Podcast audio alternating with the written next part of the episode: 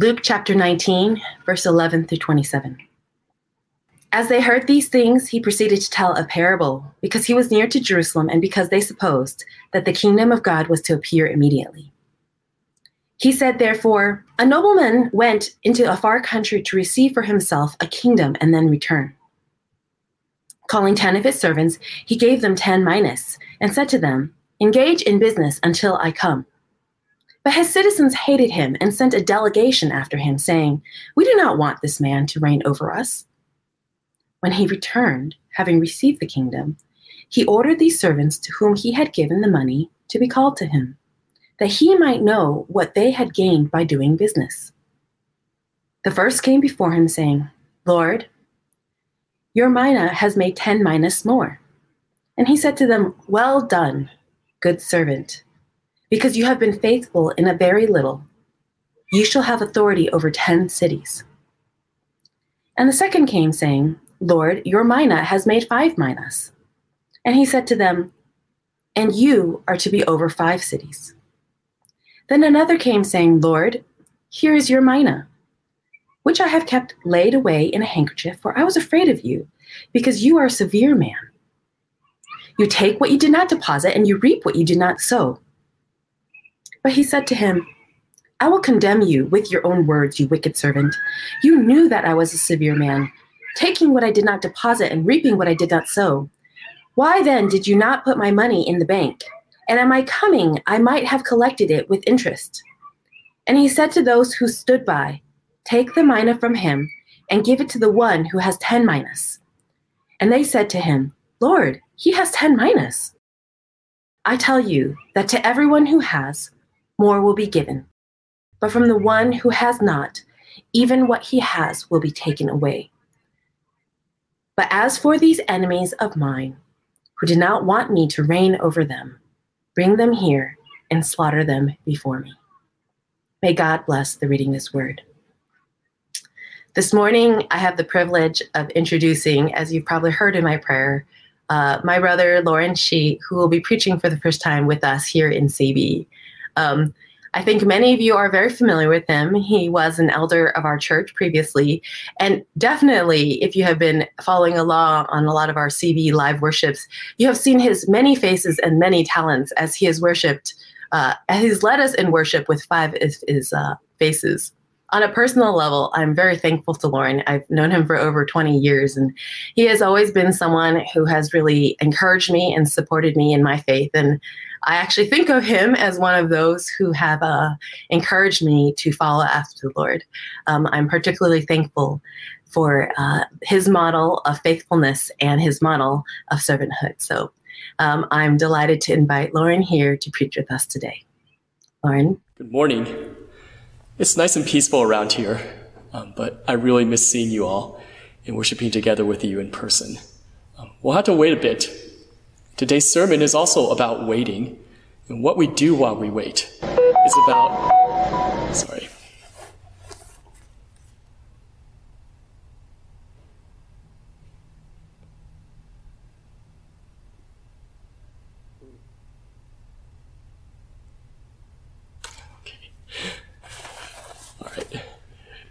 So, what did you do while you were waiting just now?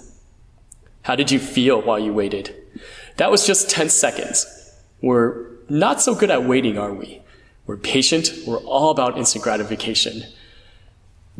My company is also about the inability to wait. I work for Amazon. Three day shipping, that's an eternity. How about one day shipping? How about maybe drones someday? We don't want to have to wait for anything. Those three dots, the typing awareness indicator. Um, a New York Times article them as one of the most stress inducing things in our lives, possibly, quote, the most important source of eternal hope and ultimate letdown in our lives. Well, here's a parable that says we're going to have to wait a long time. In this case, it's about waiting for the kingdom, not about earthly things. And it's about what we do while we wait. But fortunately, boy, is it worth the wait. Let's take a look. Verse 11. As they heard these things, so as we start off, we're about to start a parable, and this one's about money and salvation, a whole bunch of really good stuff. Uh, but it follows a story um, about Zacchaeus, the tax collector, who had just received salvation from Jesus. Um, it has this well-known quote from Luke 19, 10, For the Son of Man came to seek and save the lost. With that in the backdrop, we get into this parable. And verse 11, he, Jesus, went on to tell him a parable. Because he was near Jerusalem and the people thought that the kingdom of God was going to appear at once. We hear a lot about the disciples' misunderstanding of the timing and nature of the kingdom of God. They thought he was just about to start establishing his earthly kingdom. And think about like how for like July 4th or the Boston Marathon or other things like, you know, big events in Boston, people come from like everywhere and descend um, onto Boston City. Streets become crazy crowded. It's similar to that a few days before Passover. Um, that's when like the Jews come into, gather around into Jerusalem from all around Israel. Things get crazy crowded. There's a lot of excitement in the air and they're wondering if Jesus was going to make an appearance. Now, they weren't disappointed. Visualize Jesus riding into town in front of his followers, palm branches, people laying down their cloaks, shouting, Hosanna. It's like, oh yeah, our future king, he's actually here. He's going to come show those Romans who's boss. Luke 19, 37 to 38, the very next set of verses after this parable, whole crowds of disciples began joyfully to praise God. Blessed is the king. If you're having trouble imagining that, maybe think about something closer to home or something more timely. We're in election season right now. You know, if it weren't for COVID, think about the massive crowds welcoming your candidate or your president or your vice president. He or she is going to change the world. Take our money. You know, we're 100% behind you. Um, but a few months later, in this case, a week later, maybe your presidential candidate loses. There's no more parties, no more bandwagons. Similarly, within seven days, just seven days of Jesus triumphantly entering Jerusalem, Jesus will be crucified. All of his cheering followers, they're all going to be scattered and hiding. Jesus tried to foreshadow this. For example, the chapter right before this one, um, in Luke 18, 33 to 34, he says, They will kill him. On the third day, he will rise. But they, the disciples, understood none of these things. Now, why not? Are the disciples just dense? It's easy to think that the disciples are foolish. This is one of those, like, who knows how many parables or warnings that Jesus has given them. But this is also a parable and a warning for us. From the Bible, we know Jesus is coming back. Are we also stubborn or ignorant in the face of that? Do we eagerly expect it? Maybe, you know, you're, well, in pre-COVID or post-COVID situation, you're getting picked on or beat up in school. Maybe your grades are suffering. Maybe you're like, oh, I wish I didn't have to do that project that's coming up. Lord, come back. I used to listen to news radio um, on my drive to and from work. It sometimes got a little bit depressing. But and yikes, there's always something going on. Something the world is falling apart. Lord, come back. Sometimes we yearn for God's kingdom, but then sometimes, as days go by, life goes on. Do we stop yearning for Jesus' return? Do we start accepting things the way they are? Maybe we just throw our hands in the air and stop trying. You know, why is it worth doing God's work when all of a sudden, bam, something like COVID hits and like kind of just like throws everything around and, and like now nothing is changing and we're just kind of sitting still here. I'm of course not blaming you if you feel this way. Um, I am certainly also not trying to say that the world is all doom and gloom. But my point is that Jesus is telling his disciples to wait. They think he's just about to come and establish his kingdom, his earthly kingdom, overthrow the Romans. Um, but Jesus is telling them to wait, and that it's going to get worse before it gets better. They're going to go through some ups and downs, just like we go through ups and downs here as we wait. But this is still a story of hope. Because for the disciples, even if they don't understand it right now, when they see Jesus crucified, Hopefully they'll think back to this parable and know that even though he's gone, and even though they're in the downtime, the downstate, there's hope because he's coming back. Let's see in this parable actually how a few people handled the waiting. So in verse 12, he, he said, Jesus said, a man of noble birth went to a distant country and appointed himself king to have himself appointed king and then to return. Verse 13, calling his servants, he gave them 10 minas and said to them, engage in business until I come. The disciples would have understood that the nobleman is Jesus, of course, um, as, we, as, as do we. And here we go with the waiting. He goes off to a distant country. He's not returning anytime soon. So picture this. It's like, listen, servants, I'm going to California. Yeah, we're in COVID. I don't want to fly. So I'm going to walk there, off to California. And the emperor's um, a busy guy in California, so who knows how long I'll be I'll be, be be staying there before I can come back. And there's no Wi-Fi there, and you know the postal service is kind of going through a mess right now, so I can't even send letters home. Um, you know, so I'm not going to be able to even write back.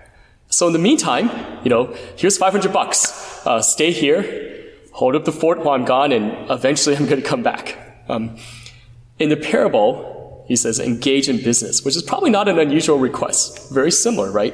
You have the nobleman, he has his land, he has his business. He's going away for a while, and he needs someone to do the work while he's gone. Um, a mina, as I alluded to earlier, is about $500 US today. It's about four months of, of, of a wage for like an agricultural worker. Um, so that's the setting for this. No man going away. It's going to be gone for a long time. Ask his servants to take care of his business until he returns. Verse 14. But his citizens hated him and sent a delegation after him saying, We do not want this man to reign over us. So that's a gutsy move. You're opposing your ruler. They undoubtedly knew that if he got his kingdom, they probably would be punished. But m- more interesting too is like, why does Jesus lay out this parable, which is an allegory to him, and say that these people hate him? You know, he's um, describing himself. Uh, he could have said instead, you know, the nobleman was so amazing that some of his citizens were jealous of his basketball skills that they went to oppose his coronation, or something really, really flattering. Um, why does he describe himself this way and how people feel about him this way? This is again foreshadowing the opposition to Jesus. All the way back from the Old Testament, some of the descriptions of Jesus or the foretelling of Jesus are not so warm and fuzzy. Isaiah 55, 3, he was despised, rejected by men. A few days later, in John 19, 15, during Jesus' trial, you know, Jews will start shouting, we have no king but Caesar. We have the three denials of Peter.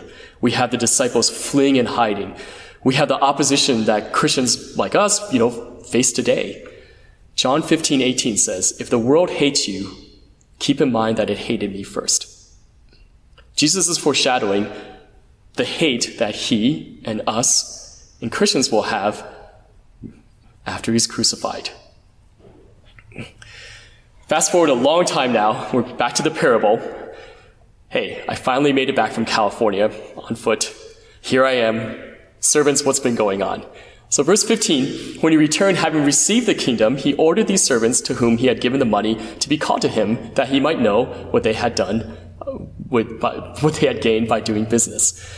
Again, not unusual to the disciples to hear this parable, um, nor to the servants. The servants would know that he's going to take account. He, now the nobleman is back. He put the servants in charge, gave them some money. What, what came out of that? Verse 16, the first came before him, saying, Lord, your mina has made ten minas. And he, the nobleman, said to, this, said to him, Well done, good servant. Because you have been faithful in a very little, you shall have authority over ten cities. And the second one came, saying, Lord, your mina has made five minas. And he, the, the nobleman or Jesus, said to him, And you are to be over five cities. Now, first, there's some specific wording that I want to get into here that you should you should notice, which is that in both both cases, the servants say back to the well, the king, your mina has. It's not like, you know, you gave me $500 and now like I, through my extraordinary business acumen and talent, like I have made all this money back. Both of them say, your mina has made 10 minas more or your mina has made 5 minas more. It's less focus on the person and more focus on the gift. And this is a parable, so you could think, you could say that this is deliberate. Like, sure, we put in our effort, but, you know, you don't earn $5,000 by, by from $500 on your own. If any telemarketer, robocaller, or something tells you otherwise, it's, it's not true. You know, in this case, it's the mina, it's not you. It's the power of God's gift to you.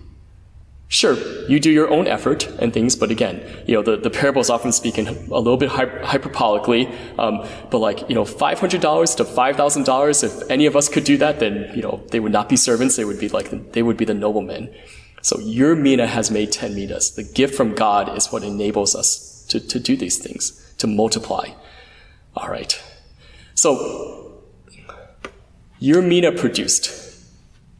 $500 is not much, but when it's God's gift, it's able to do remarkable things. And having been faithful with that, you get a disproportionate award. What does the nobleman says? Because you've been faithful in very little, here's 10 cities. So first, clearly the nobleman is generous. Um, you know, despite the fact that some of the citizens hated him and sent this delegation off to him or things, he gave someone $500, they produce a little bit of profit, and they get to rule over 10 cities.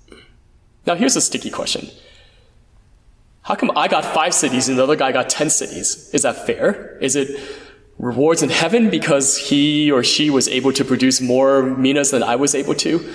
You know, the Bible does talk about rewards in heavens, um, so maybe, but I, the, the point, this parable doesn't really emphasize that. The, the, the, the nobleman or the king doesn't give like, you know, like more or less praise to one or the other really. So the point is here is that, again, fundamentally is that we do a little and we get back a lot. Nobody's complaining here. Certainly those servants are complaining here. All right. Now it gets a little darker. Then another came saying, Lord, here's your mina, which I kept laid away in a handkerchief. For I was afraid of you because you are a severe man. You take what you did not deposit and you reap what you did not sow. Now, if you look at this and ask, like, why did the servant not produce more minas? The servant's behavior actually doesn't make too much sense here, does it? He feared of the nobleman, fine, um, but somehow this caused him to not take any action. It seems like a bit of an excuse. Um, and in fact, like then, the nobleman in verse 22 said to him, the servant, I'll condemn you with your own words, you wicked servant. You knew that it was a severe man, taking what I did not deposit and reaping what I did not sow. Verse 23, why then did you not put my money in the bank, and at my coming I might, be, might have collected it with interest? So first, as an aside, um, just so we make sure that we interpret the parable correctly, is the nobleman doesn't affirm the servant's portrayal of him. He doesn't affirm that he's a wicked man, um, but he merely says, well, if that's what you think, like even if you thought that I was this wicked, evil person, that still doesn't excuse you. The second thing you notice here is he says, I condemn you with your own words. For us, like, ultimately, there are no excuses. We will all have no excuses for God um, before God when He returns. If we're disobedient and do not love God and think we can outsmart God to escape His wrath, we're kidding ourselves. And notice the parable doesn't say something like, the third servant wasn't as great with money that he had earned 10 minas, and therefore he was punished for it. It's not because he wasn't able to make a lot of money. In fact, he could have just put, some, put it in the bank, and that wouldn't have cost any risk or any, any required any business sense or something like that. So it wasn't because this third servant was not able to turn a profit with the mina. It was because of his attitude. It was because he doesn't have a submissive, loving attitude toward the boss that the boss calls him a, a wicked servant. This is a pretty important point to recognize. Um, you know, God is not going to say to you um, someday, "Well, you know, you tried, but you're just not as competent enough." Um, if only you hadn't messed up on those in that Bible memorization class or something like that. Um, you know. So even this verse, even though it's a verse of punishment or towards punishment and wickedness, it gives us hope. Because the servant is condemned for what he thinks of the nobleman and his capa- uh, not his capability, not his giftedness. The, like, similarly, the first two servants are rewarded because they were faithful. They were good, not because they were amazing businessmen. So ultimately, as we reflect on this, what is our view of Jesus? If we love him, that his gift, the mina, will work through us to serve his kingdom, and we will be rewarded. Going on to verse 24, and he, um, he said to those who stood by, Take the mina from him and give it to the one who has ten minas. And they said to him, Lord, he has ten minas already. You know, verse 26, I tell you that to everyone who has more will be given, but to the one who does not, even what he has will be taken away. It's pretty harsh, right? Um, but it does stress that there is a big dichotomy between those who are rewarded and those who are punished. It stresses too, once again, is that I know I've been broken record about this, but that the reward is disproportionately great. Those who have will be given more. You're given a mina, you end up ruling 10 cities. Um, verse 27. But as for these enemies of mine who did not want me to reign over them, bring them here and slaughter them before me. Now, why did Jesus have to add this line? This just makes the master seem really, really mean. Um, but if you if you relate this to or or put your shoes in the disciples who are hearing this back in those times, this is talking about the consequences of actions. You know, the disciples would have expected this to happen. You oppose your king, what do you expect? You send a delegation after him to prevent him from being coronated. What would you expect to happen? Um, and also remember that these, these, these citizens actively tried to sabotage the nobleman. Um, they were clearly his enemies. Uh, again, there's this dichotomy between reward and punishment, those who are faithful and love the king versus those who are wicked and oppose the king. These days, we're often reluctant to talk about punishment. God is love. But justice is a big part of the Bible and God's nature. And these are, these are Jesus' words to talk about this duality.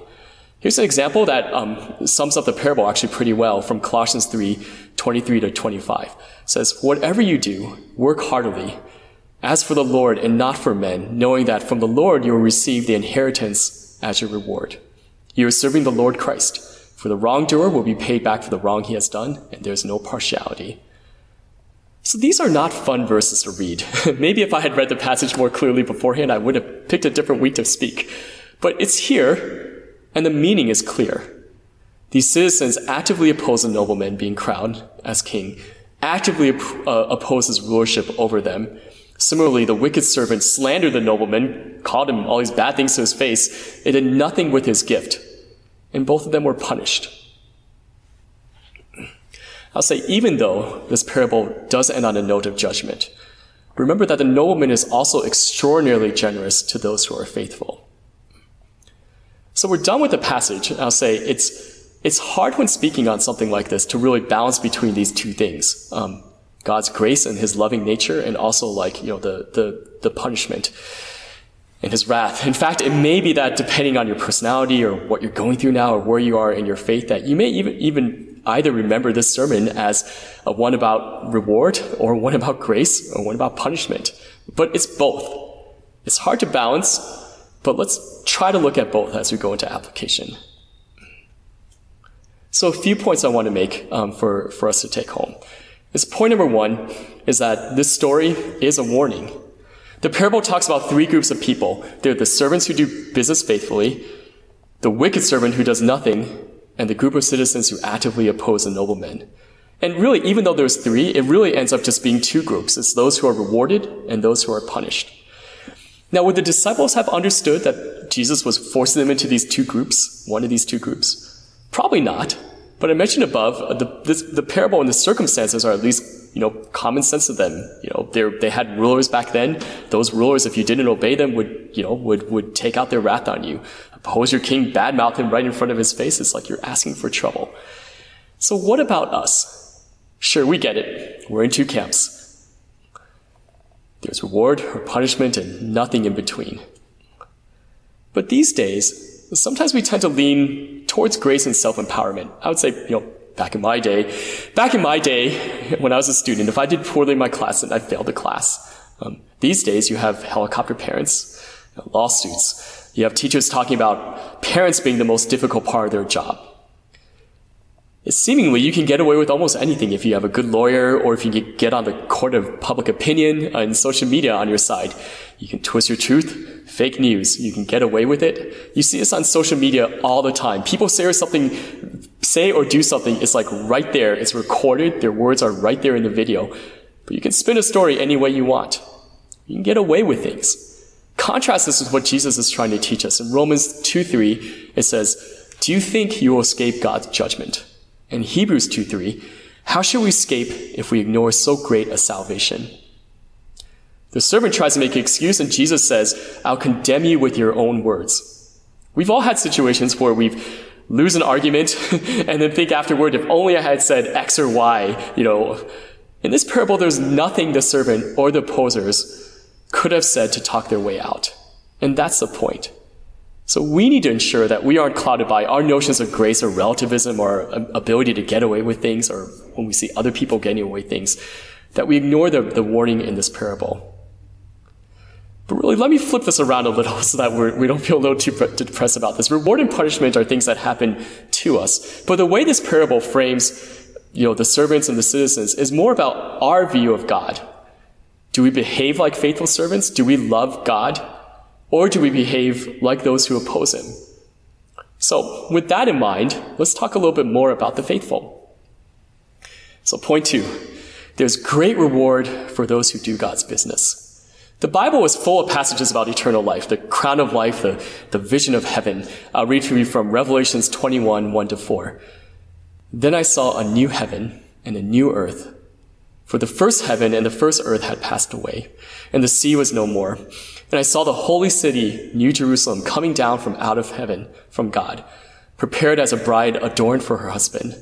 And I heard a loud voice from the throne saying, Behold, the dwelling place of, the, of God is with man he will dwell with them, and they will be his people, and God himself will be with them as their God.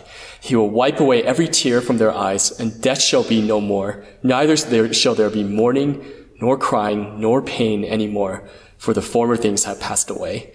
Um, this is such a powerful passage. Um, Yet, maybe you were starting to zone out a little as I read it. Um, you know, so there's a lot of Christianese imagery. We're kind of used to hearing this. We've heard this a lot.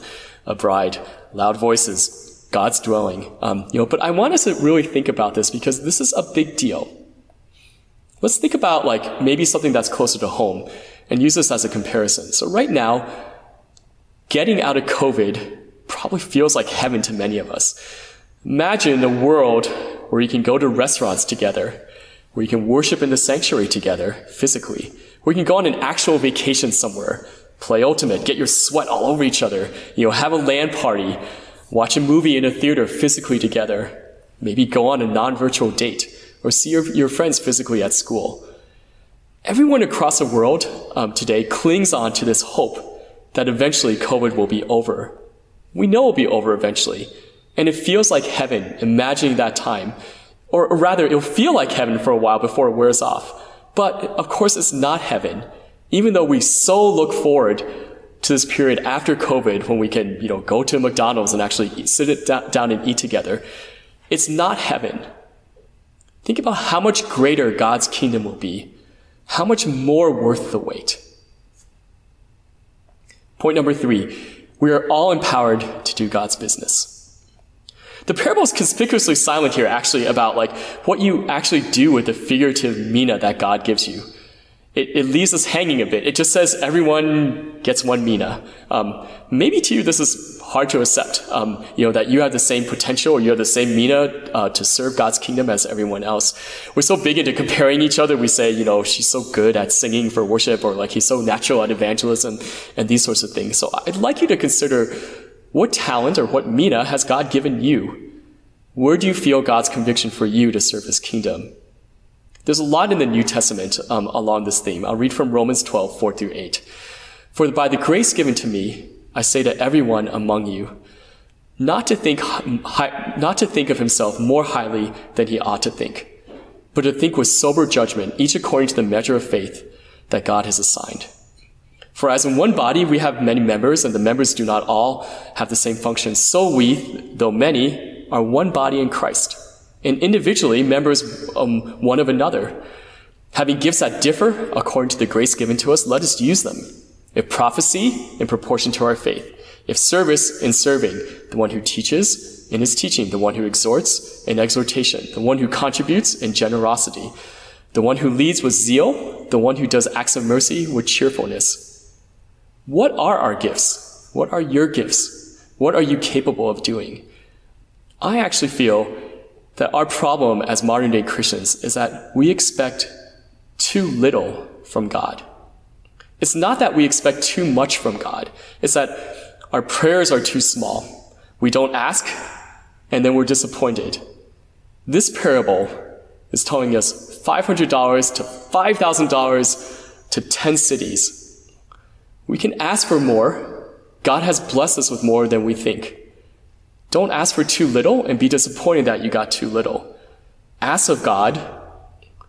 Ask God to use you in ways that even you don't feel that you would be confident in. We have that blessing from God. We can do remarkable things with it, just as the servants who loved the nobleman and were faithful to him were able to produce. Okay, so maybe that sounds great, but maybe you're, you're, you're thinking your calling is not to prophecy or to exhort. Uh, so let me end with one concrete suggestion. Point four give hope as a part of doing God's business. This parable talks about waiting and what to do while we wait. Our current COVID situation, as I mentioned before, is one of waiting. We're all suffering. We all can't wait for this to be over. Um, we all have no idea how long we'll be waiting for normalcy. And during this time, many of us are kind of figuratively holding our breath, waiting for those like dot, dot, dots to stop and for the next thing to come. We as Christians have something to give to the world at this time. Hope. I'm not saying that we need to be cheerful and joyous all the time in the midst of this pandemic. I'm not saying that we should just stick our heads in the cloud, ignore what's going on around us, and be all happy go lucky. But we have hope. Hope shines brighter in the most difficult times. Maybe in normal circumstances, you're surrounded by friends who just have it all and it's hard to convince them that they need anything. Well, in these times, everyone is super stressed. The CDC reports that um, anxiety disorder rates have increased by four times um, since fourfold since COVID, uh, COVID, and that 11% of Americans surveyed said that they have seriously considered suicide in the past 30 days. So first, if you are one of those 11%, and if you're feeling hopeless during this time, please get help. Our community is here for you. Please see professionals call hotline doesn't have to be a Christian professional. This parable and my application are, is not to make you feel guilty or anxious about your situation. Some of you are, are maybe just doing a little bit better. You're, you're just majorly stressed, thinking, I'm barely keeping it together. Are you telling me I need to do more uh, and share my hope? You know, that's not something that you should feel guilty of either. Similarly, we want to pray for you and we want to help you.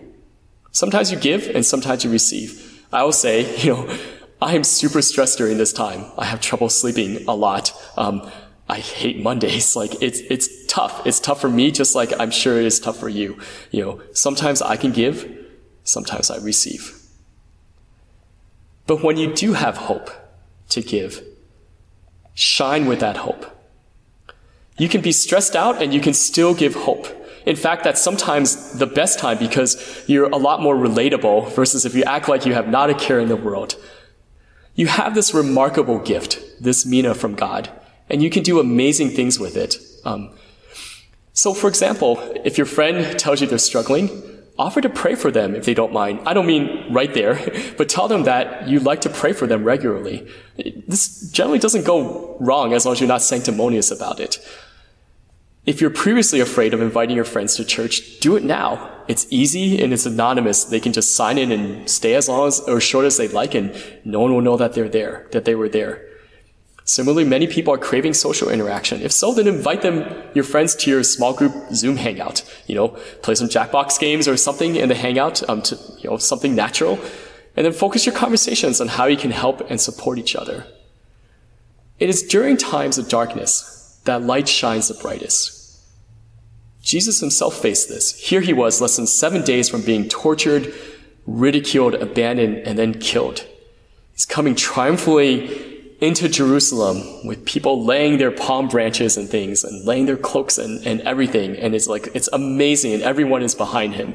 Uh, you can almost see like the balloons kind of coming down from the skies and things. Seven days he's going to be crucified. His disciples, think about this, his disciples are the people that he was trying to influence and teach, like, for his whole ministry. And what would they do in seven days? One betrayed him, one denied him three times, and they all fled and went into hiding just by the end of the week.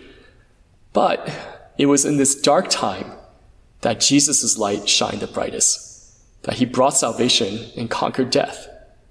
We're not Jesus, but we, you, have salvation to bring to your friends. You have hope that you can give them. And boy, do we need it right now in this dark time as we're all going through COVID. So again, if you're in need of hope yourself, please come talk to us. Have us pray for you. We have a benevolence fund if you're struggling financially. We are here to help or talk to a professional. But if you can give hope during these dark times, then give hope this is perhaps a mina that God has given you to shine during these dark times. And finally, as we close, remember, He is worth the wait. Look at our COVID situation. Someday, imagine this, when things go back to normal, you'll be able to go to someone's birthday party. You'll be able to watch them take out the birthday cake with the candles, blow out the candles on the cake, get their germs and spit all over it, and we'll divide up the cake and you all eat it and you don't worry about getting sick. Again, if that feels like heaven, if thinking about that helps you get, get through the day, knowing that eventually we're going to be able to experience something like that, where our present situation will go away, imagine the reward when Jesus returns and says to us, good and faithful servant. I went with this quote from one of our worship songs. There will come a day, standing face to face. In a moment, we will be like him. He will wipe our eyes dry, take us up by his side, and forever we will be his. Let us pray. Dear Lord, thank you that you are our hope. Lord, we eagerly await your coming and your return. Lord, we thank you for all the gifts that you have given us to get us through this time and to shine with your light. Um, Lord, would you carry us through this time, whatever struggles we have, um, would you, would you comfort us? With whatever blessings that we can give to others, would you convict us to share those blessings? Um, and above all, Lord, uh, we love you and we eagerly await your return. We pray this in Jesus' name. Amen.